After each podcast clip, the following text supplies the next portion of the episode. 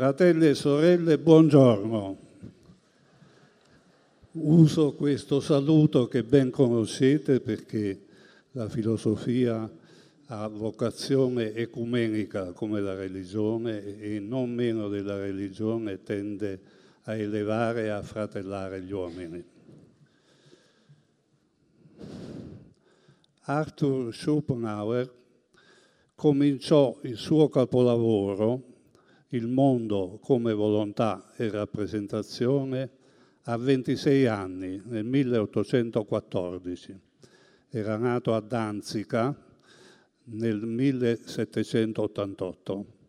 Lo pubblicò nel 1818 e purtroppo questo libro che è forse il libro più bello della storia della filosofia occidentale, perché è quasi il romanzo tragico dell'umanità, cadde nel vuoto per vari decenni. Schopenhauer lo ripubblicò 26 anni dopo, nel 1844, raddoppiato di un volume di supplementi di 50 capitoli divisi in quattro parti corrispondenti alle quattro parti del primo volume. Per alcuni anni anche questa seconda edizione eh, non, è, non, risco, non, riscosse eh, echi. A chi gli chiedeva quale delle sue opere ritenesse la migliore, Schopenhauer diceva appunto che erano questi supplementi, perché in essi lui si era calato interamente dentro. Secondo lui questo è il segno delle opere più valide, quelle in cui l'autore c'è dentro tutto. Quattro dei capitoli dei supplementi, il 41, 42, 43 e 44, erano secondo lui stretti da un intimo nesso. Nel 41 si parla della morte come ispiratrice della filosofia e del suo rapporto con l'indistruttibilità del nostro essere. Nel 42 si parla della vita della specie e si anticipa la metafisica dell'amore sessuale. Nel 43 si parla dell'ereditarietà delle nostre qualità e nel 44 della metafisica dell'amore sessuale. Per Schopenhauer questo capitolo era la perla del volume e poiché aveva espresso la preferenza per i supplementi è la perla un po' di tutta la sua opera. Perché? Perché lui appunto aveva trattato un tema che nessun filosofo prima di lui aveva osato prendere di petto, come ha fatto lui, nonostante la sua importanza fondamentale nella vita. Da questa opera, da questo capitolo in particolare, discende direttamente la psicoanalisi di Freud. Dopo questi brevi cenni sull'opera da cui è tratto il nostro tema, la metafisica dell'amore sessuale, vi parlerò, seguendo la linea di Schopenhauer, della vita della specie senza conoscere la quale non, non si capisce l'amore sessuale che è radicato nella vita della specie e poi dell'amore sessuale. Guardate le foglie degli alberi, sono tutte straordinariamente simili tra loro, ma nessuna di loro è uguale a un'altra. Così pure le cellule dell'organismo hanno una medesima struttura, sono molto simili tra loro, ma nessuna è uguale a un'altra. Sia le foglie sia le cellule sono nutrite dall'albero e dall'organismo e lo nutrono a loro volta.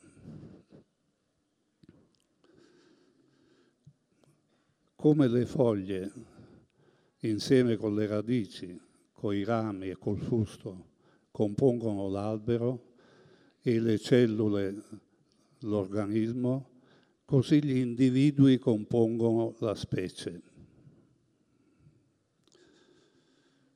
Però l'albero e le foglie si vedono, l'organismo anche, le cellule pure al microscopio, ma la specie non si vede, quindi si può essere indotti a dubitarne o addirittura a negarla. Tuttavia l'individuo non è concepibile senza questo suo legame di appartenenza. Noi siamo individui apparentemente liberi, indipendenti e autonomi. Non sospettiamo di essere collegati intimamente con fili invisibili gli uni agli altri e di essere collegati alla specie da un legame di solidarietà biologica. Qui solidarietà vuol dire continuità. Questa solidarietà biologica non va confusa con la solidarietà cosciente in nome della quale si combattono battaglie umanitarie, sociali e politiche. Noi facciamo parte, che lo sappiamo e lo vogliamo o no, di una grande famiglia naturale, come le foglie fanno parte dell'albero e le cellule dell'organismo. Nella specie, tuttavia, gli individui non sono semplicemente ammucchiati, ma sono organizzati tra loro secondo un legame dialettico di integrazione e contrasto gli uni degli uni con gli altri. Sicché se un individuo per esempio incarna una certa tendenza o anche un eccesso, ci sarà, spunterà da un'altra parte un altro individuo che incarnerà per equilibrio la tendenza o l'eccesso opposto. Faccio un esempio molto semplice. Se in una società spunta un fascista, spunterà da un'altra parte un comunista e nessuno dei due ammetterà di essere in qualche modo all'origine dell'altro.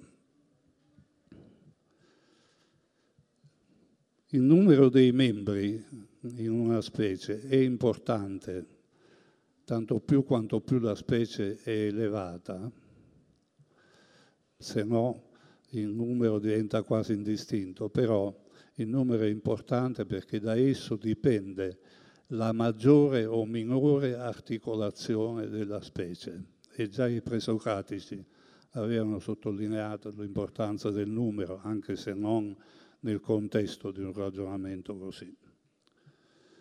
Come si può definire la specie? La specie non è altro che l'insieme ogni volta attuale di tutti i suoi membri con il loro passato e le loro potenzialità cioè eh, eh, con il loro futuro, con, con, il loro patrimonio genetico e con le loro potenzialità future. Dunque essa esiste solo negli individui e con gli individui. Non esiste come idea platonica eterna quale la concepiva Schopenhauer, secondo il quale quando la specie si estingue sulla Terra, perché sapeva che tante specie si sono già estinte, continua su altri pianeti. Purtroppo questo non è il suo pensiero più, più profondo e più concreto. Dunque la specie esiste come organismo deperibile come tutti gli organismi ed esiste come modo interagente e solidale di tutti i suoi membri. Esiste come una forza di gravità interna che agisce negli individui. Come tale costituisce il fondamento della conoscenza e della morale. Fondamento, il fondamento non assoluto, non dall'alto come Dio, non dall'esterno, che giustamente è stato negato, criticato e negato da, da Nietzsche col suo nichilismo, ma un fondamento relativo, dall'interno, relativo, problematico, storicamente strutturato, che tuttavia basta affondare la, problematicamente sempre la conoscenza e la morale. Cioè come la, la gravità fisica, la forza di gravità fisica, ci impedisce di cadere nel vuoto quando la Terra gira dall'altra parte, così la forza di gravità della specie ci impedisce di cadere nel vuoto della conoscenza, cioè nell'irrazionalità, e nel vuoto della morale, cioè nella amoralità, nella cosiddetta innocenza del divenire. Ne discende che il bene degli individui è collegato, dipende dal bene della specie, come il bene delle foglie dal bene dell'albero il bene delle cellule dal bene dell'organismo. L'appartenenza degli individui alla specie è comprovata dalla tensione in cui ogni membro vive tra due forze che percorrono, che attraversano la specie, la forza centripeta e la forza centrifuga. Queste due forze corrispondono al se, alla, alla tendenza coassiale della natura. Coassiale vuol dire eh, una tendenza che è fatta di due sensi simmetrici e, e opposti, cioè la tendenza alla collettivizzazione e la tendenza all'individualizzazione. Cosa vuol dire? Vuol dire la tendenza a formare, a creare una specie sempre più forte, più grande, e, e più articolata da un lato e l'individuo qui funge da strumento, da strumento della collettività. E dall'altra parte la natura tende a, a, a, far fiorire al massimo i singoli membri della specie e qui l'individuo diventa il fine. Il contemperamento tra queste due forze è unico e irripetibile in ogni persona, cioè in ognuna c'è più dell'una e meno dell'altra o, o, o più dell'altra e meno dell'una, eccetera, eccetera. È una misura unica per ogni persona. La madre che per curare il bambino non, non esce, non va a divertirsi per conto suo, ripone il suo bene nel bene della specie, la quale tende a propagarsi. La madre che per divertirsi eh, trascura il bambino, come la madre in quella vecchia famosa canzone Balocchi e profumi, ripone il, il, bene non nel bene della specie, ma è centrifuga. La prima è centripeta, la seconda è centrifuga. Obbediscono alla forza centripeta tutti quelli che ripongono il loro bene nel bene della specie, che identificano il loro bene col bene della specie. I politici, intendo i buoni naturalmente, i santi, i missionari, gli scienziati, gli inventori, i filantropi, quelli che fanno volontariato, insomma tutti quelli che eh, si prendono cura di sé prendendosi cura degli altri, cioè trovano soddisfazione nel fare qualcosa che è importante anche per gli altri. Sono invece centrifughi quelli che non si curano della collettività e degli altri, ripongono il proprio, il proprio bene solo nel, nell'arricchimento e nel potenziamento personale, sacrificandovi all'occorrenza il bene degli altri. Quindi gli egoisti di ogni risma e primi fra loro naturalmente i criminali. Ma tutti gli individui, comunque si comportino, rappresentano sempre la specie, cioè agiscono e pensano sempre nel suo contesto e obbediscono sempre alle sue leggi. la servono arricchendola o la disservano depauperandola, impoverendola.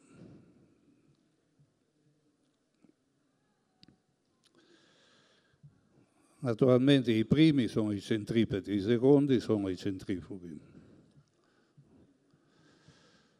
Ma come tutti gli organismi, perché la specie è un organismo, abbiamo detto, la specie è strutturata gerarchicamente, cioè c'è sempre un capo e una coda, per così dire, parti nobili e parti meno nobili.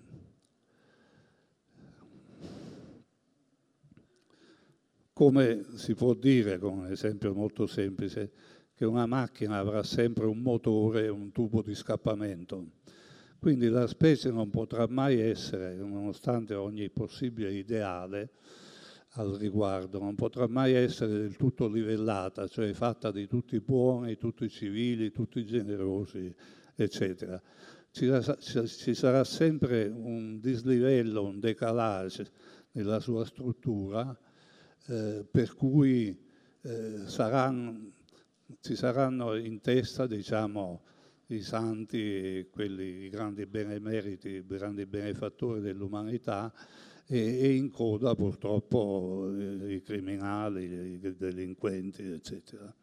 Perché la specie non è un'unità statica, fissa, chiusa, è un'unità mobile, aperta agli estremi e con i centripeti, con i membri centripeti, va verso una specie superiore. Con quelli centrifughi va verso una specie inferiore, cioè le specie possono migliorare e peggiorare fino a estinguersi naturalmente. Non sempre per, per colpa, a volte per cause naturali, ma anche per, per colpa dei, dei, dei, suoi membri, per pochezza, diciamo così, per insufficienza dei suoi membri che quindi lavorano in questo caso sua, al suo impoverimento e alla fine alla sua distruzione. Quindi ci saranno in cima sempre santi e benefattori e, e in coda sempre ladri e assassini. Perché c'è una concatenazione universale delle specie nella natura e quindi le specie si muovono entro questo contesto. Questa è la situazione oggettiva, questa è la legge degli individui. Tuttavia, in, in, in tutto il loro vivere, pensare agire, gli individui perseguono sempre solo dei fini egoistici, personali e quindi non infondatamente Nietzsche parla di un egoismo superiore, quale sarebbe per esempio quello della madre che cura il bambino, e di un egoismo inferiore, che sarebbe l'altro caso. Però, mentre nell'egoismo inferiore la parola egoismo è, è molto giusta, nell'egoismo superiore no, perché non è appropriata, perché anche se l'egoista superiore persegue sempre il suo interesse personale, questo interesse che va nel senso della specie non si può affermare in lui se, lui, se non a prezzo di uno sforzo, di un impegno. Cioè si può far valere questo suo interesse superiore solo sacrificando esigenze più materiali, più carnali, esigenze inferiori. E questo egoismo inferiore, da notare, è comprimibile cioè può subire una pressione da parte dell'egoismo superiore, però non è eliminabile. Quanto più viene compresso, tanto più resiste e oppone, oppone forza e quindi costa, tanto più costa a vincerlo. E comunque rimane la base ineliminabile sulla quale soltanto può sorgere e fiorire l'egoismo superiore. Quindi eh, nell'individuo votato a un, a un interesse superiore, che sia la ricerca scientifica o l'assistenza ai moribondi di Madre Teresa di Calcutta, bisogna sempre sacrificare tutte le cose personali, gli interessi, i piaceri, le soddisfazioni.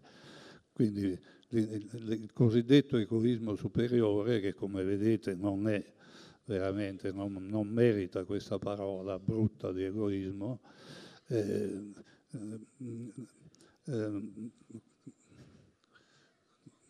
deve, si può affermare soltanto a spese dell'egoismo inferiore. Cioè la parte, diciamo così, della parte fisiologica, si può dire così.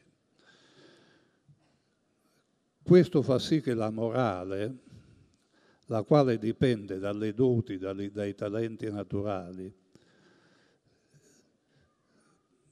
e quindi può apparire descrittiva, perché se uno è intelligente non ha merito, non ha fatto niente per diventarlo, insomma. Allora se agisce in modo intelligente sembra che il merito non sia suo. Invece per il fatto che agendo intelligentemente bisogna fare uno sforzo, una fatica, un, ci vuole un impegno, cioè poiché realizzare i talenti, le doti naturali richiede l'impegno di tutta una vita, e questo sanno bene per esempio gli artisti, ars longa vita brevis.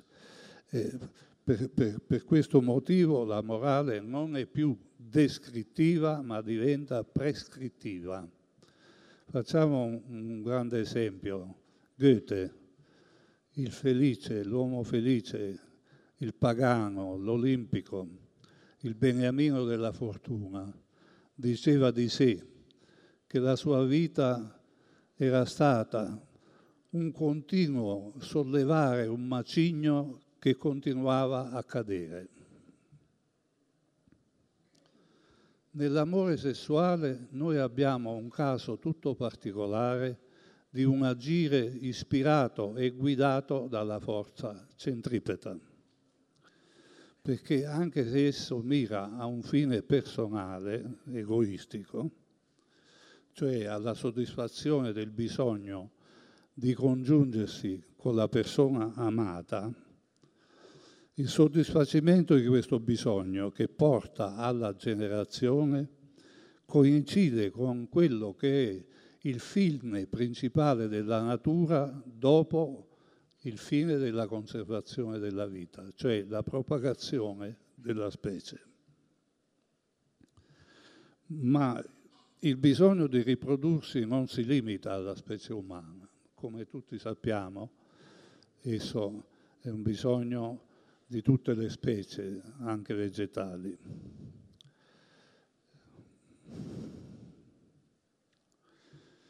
Quindi l'amore sessuale costituisce, abbiamo detto, un caso tutto particolare per la sua importanza, però in realtà è, è un caso universale. Nel suo dizionario filosofico Voltaire nella, nel suo poema L'arte di amare, Ovidio, parlano, eh, descrivono a tratti vivaci l'amore degli animali e stranamente tutti e due si fermano sull'amore per i cavalli. Perché, come dice Virgilio, nelle Georgiche, amor omnibus idem, cioè l'amore è uguale per tutti. Ma qui limitiamoci agli esseri umani, agli uomini. In amore tutti gli esseri umani sono centripeti perché servono con ardore, con entusiasmo e senza economia di mezzi il loro bene che coincide col bene della specie ma non lo fanno per una propria decisione libera e autonoma. E se anche lo facessero, non servirebbero la specie allo stesso modo, con la stessa efficacia con cui lo fanno quando la, quando, quando cercano la propria volontà, il proprio piacere, la propria soddisfazione. Ci sono tanti casi in cui eh, gli individui obbediscono, per così dire, a una specie di imperativo morale, servendo la specie, perché c'è tanta gente ossequiente alle leggi morali e, e religiose, c'è tanta gente costumata e morigerata. Ma abbiamo detto non, questo servizio della specie in questo caso è molto meno efficace di quando si cerca la propria, la propria soddisfazione. L'uomo, dice Schopenhauer, è così radicato nell'egoismo che se si vuole ottenere qualcosa da lui, specialmente quando si vuole ottenere molto da lui, non si può che fare affidamento sul, sul suo egoismo. È per egoismo che gli uomini amano sessualmente, cioè per il possesso fisico del partner da cui si aspettano, dice Goethe, una himmlische Wonne, cioè una gioia o voluttà celeste. Eneadum genitrix, hominum divonque voluptas alma Venus, alma Venere, genitrice degli Eneadi, voluttà degli uomini e degli dei, così l'antico poeta romano Lucrezio intona il suo canto all'inizio del suo grande poema sulla natura, dell'erum natura. Gli uomini amano per il possesso fisico e si soddisfano con esso anche quando il loro amore non è ricambiato. Ogni innamoramento, infatti, dice Schopenhauer, per quanto si atteggi ad etereo, è radicato esclusivamente nell'istinto sessuale. In questo egli non si aspetta il, comp- il, il consenso di coloro che sono dominati dalla passione d'amore, i quali si esprimono con immagini eteree e sublimi e all'occorrenza, se sono anche poeti, con sonetti e madrigali, ma è per il possesso dell'oggetto amato, ribadisce sempre Schopenhauer, che da sempre gli uomini fanno follie, impazziscono, cioè fanno sacrifici dei loro beni e qualche volta della loro vita, fanno, profondono sforzi e risorse scatenano lotte e guerre. Basta pensare alla guerra di Troia e al triangolo eh, Paride, Elena, Menelao, dunque una guerra scatenata per la bella Elena. Cito Schopenhauer. L'amore sessuale tiene perpetuamente occupata la metà delle forze e dei pensieri della parte giovane dell'umanità. Non parliamo dei vecchi perché in realtà la sete d'amore è inestinguibile. È il fine ultimo di quasi ogni aspirazione umana. Esplica un influsso dannoso sulle cose più importanti, interrompe ogni ora le occupazioni più serie getta talvolta in confusione anche le menti più grandi. Non si perita di introdursi e disturbare con le sue smancerie le trattative degli uomini di Stato e le sue ciocche di capelli nei portafogli, ah no, scusi, e le ricerche dei dotti. È capace di inserire i suoi bigliettini zuccherosi e le sue ciocche di capelli nei portafogli ministeriali e nei manoscritti dei filosofi. Ordisce le mene peggiori e più aggrovigliate, fa sciogliere i rapporti più preziosi, i legami più saldi, immola a sé talvolta la vita o la salute, talvolta la ricchezza, il rango e la felicità.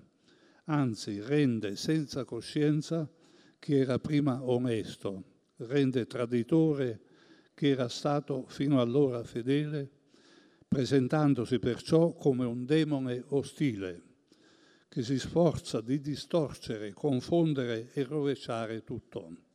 vedete che terremoto può essere l'amore. Si è allora indotti a domandarsi, ma a che tutto questo trambusto, tutto questo chiasso e scompiglio, a che tutta questa confusione, furia, paura e angoscia, se si tratta soltanto del fatto che ogni Gianni trovi la sua Gianna, o come direbbe la Littizetto, ed è quello che Schopenhauer intendeva, che ogni Walter trovi la sua Yolanda.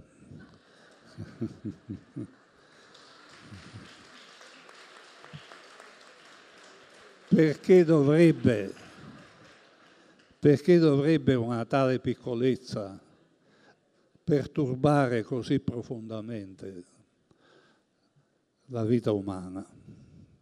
Ma, dice Schopenhauer, non è affatto una piccolezza.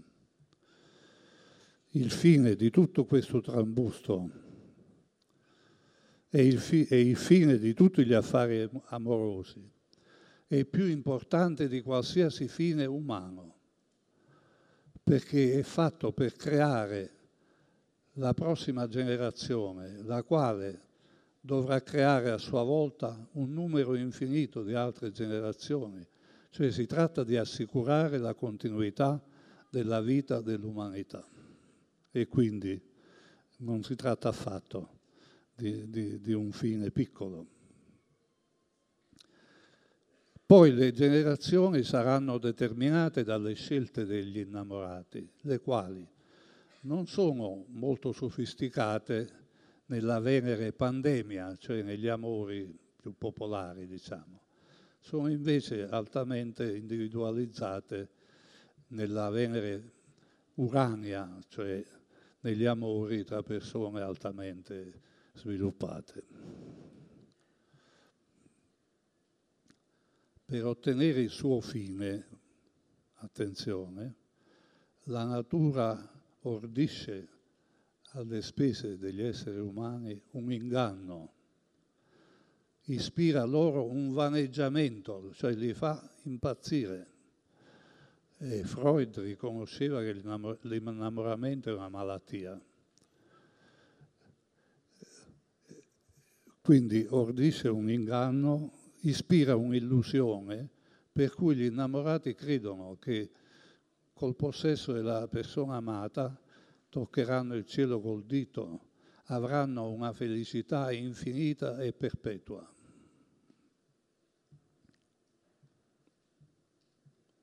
Questo inganno funziona nel senso che gli esseri umani sono indotti a trascurare quelli che sarebbero i loro interessi normali, i loro interessi duraturi, fondati sul carattere sui gusti, sulle tendenze, sulle condizioni e esigenze personali. Sacrificano queste cose a favore dell'interesse della specie.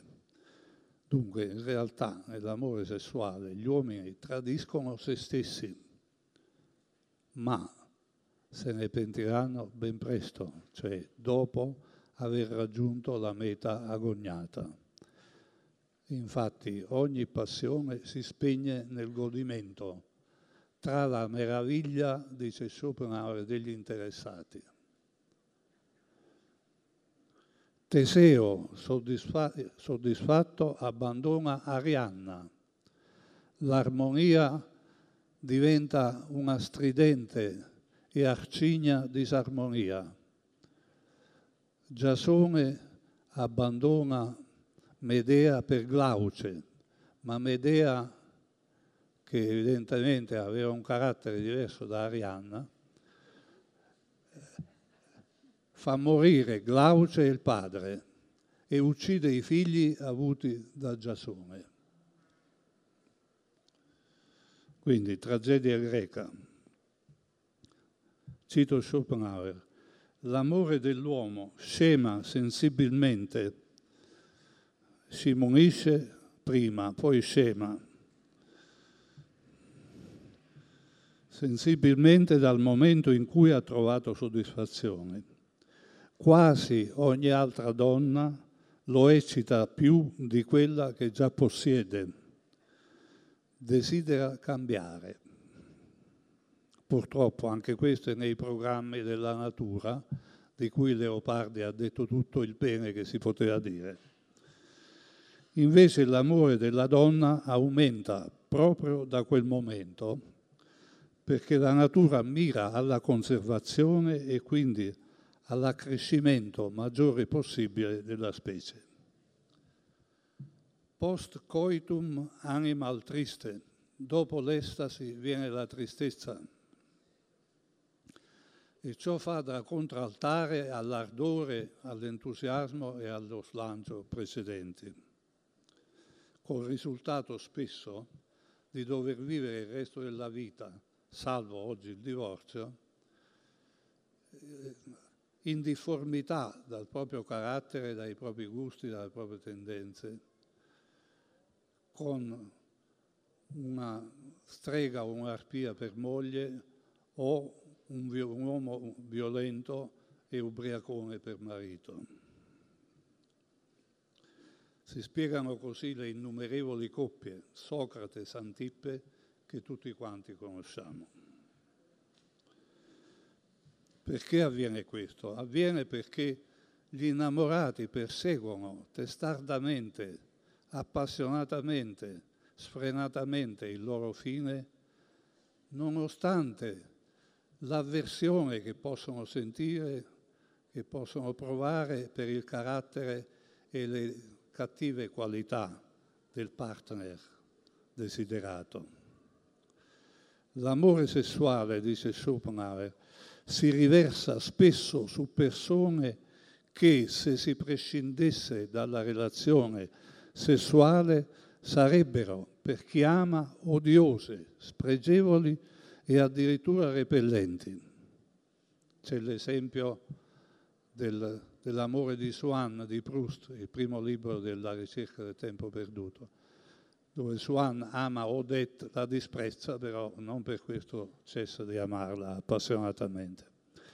Esso è compatibile, continua Schopenhauer, perfino con un odio estremo per il suo oggetto.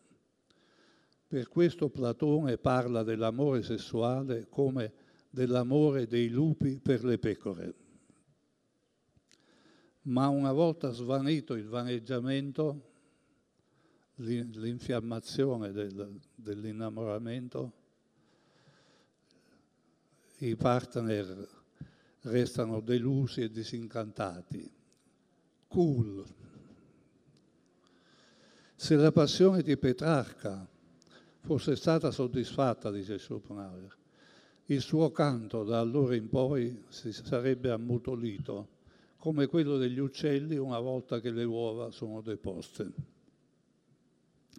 Un rimedio, secondo lui, può consistere nella solidarietà nell'amicizia che si può formare nella vita comune, alimentata dalla comunanza della prole, perché la passione per la prole a volte sviscerata come quella per il partner prima di, di sposarlo, eh, continua anche dopo, però evidentemente qui siamo fuori, siamo in un caso che non è più quello dell'amore sessuale.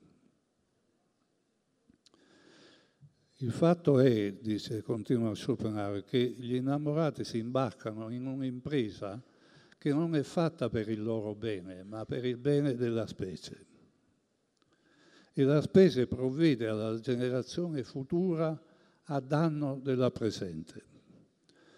Quindi, paradosso apparentemente, i matrimoni d'amore sono i più infelici, mentre quelli di convenienza non sono certo i più felici, però possono essere i più soddisfacenti perché rispettano gli interessi normali delle persone.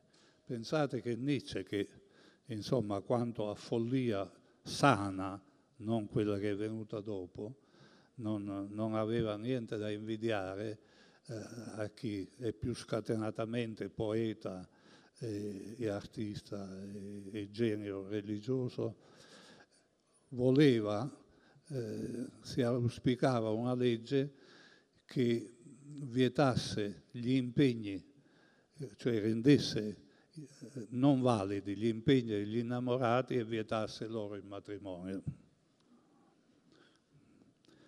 Ma i matrimoni di convenienza sono meschini e sono generalmente disprezzati. Invece i matrimoni d'amore suscitano tenerezza, simpatia, solidarietà, perché gli innamorati entrano col matrimonio in una sfera di grandezza. E suggello di grandezza il fatto che l'uomo non cerchi la sua cosa, ma la cosa della specie, la cosa del nascituro, cioè di un individuo che non è ancora nato. Certo, dopo l'uomo decade da questa grandezza, ma intanto ha vissuto e ne ha sperimentato la beatitudine e l'eroismo e questo ha fecondato la sua mente e la sua vita e questo gli, gli resta come patrimonio di esperienza. Il cieco deve testimoniare anche con la sua cecità, la potenza del sole che ha fissato, dice Zarathustra. Nella vita gli uomini irrompono nella grandezza, cioè nella vita della specie, in modi svariati e multiformi, secondo le loro inclinazioni, i loro talenti, le loro doti ma il caso più universale è certamente quello dell'amore. E quindi è anche comprensibile che l'amore in tutte le sue sfumature e gradazioni costituisca l'argomento principale delle canzoni, dei drammi, dei poemi e dei romanzi, perché è un argomento che non diventa mai logoro, che non si esaurisce mai e anzi è un argomento al quale in fondo non si riesce mai a rendere giustizia, perché la volontà dell'uomo in questo caso è centuplicata dalla volontà della specie. Cito Schopenhauer, solo la specie ha vita infinita ed è quindi capace di infiniti desideri di infinito appagamento e di infiniti dolori. Ma questi sono qui incarcerati nell'angusto petto di un mortale. Nessuna meraviglia, quindi, che esso sembri il petto voler scoppiare e non possa trovare un'espressione per il presentimento che lo riempie di voluttà infinita e di dolore infinito. Ciò fornisce la materia per tutta la poesia erotica di genere sublime, che si perde in metafore trascendenti, trascorrenti al di là di ogni cosa terrena. Il fatto però è che spesso il petto scoppia, non regge. L'uomo è un vaso fragile per contenere la, la, potenza e l'urgenza della brama della specie concentrata su una sola persona. E quindi capita che l'innamorato che si vede precluso il raggiungimento della sua meta disperi, scoppi, si suicida da solo o con la sua amata. E tantissime sono le opere d'arte che celebrano questa crisi fatale Giulietta e Romeo soprattutto, che tutti conoscono, i dolori del giovane Werther, Jacopo Ortis, Don Carlos, Tancredi, Wallenstein, la fidanzata di Messina e tantissimi altri. Dunque la grandezza che l'uomo attinge nell'amore è più violenta delle altre forme di grandezza che l'uomo attinge facendo coincidere il proprio bene con il bene della specie ed è dissimile dalle altre perché negli altri casi c'è una costanza che qui non c'è. quando eh, la specie ha raggiunto il suo fine, il genere della specie allenta la presa, lascia di nuovo libero l'individuo, il quale si ritrova sgomento pensando che è stato lo zimbello di una forza che lo ha alienato da se stesso per un bel periodo e pertanto gli ha fatto fare tante cose impegnative, insomma. E quindi ricade nella prosaicità, nella limitazione e nella povertà di vita di prima, nella quotidianità.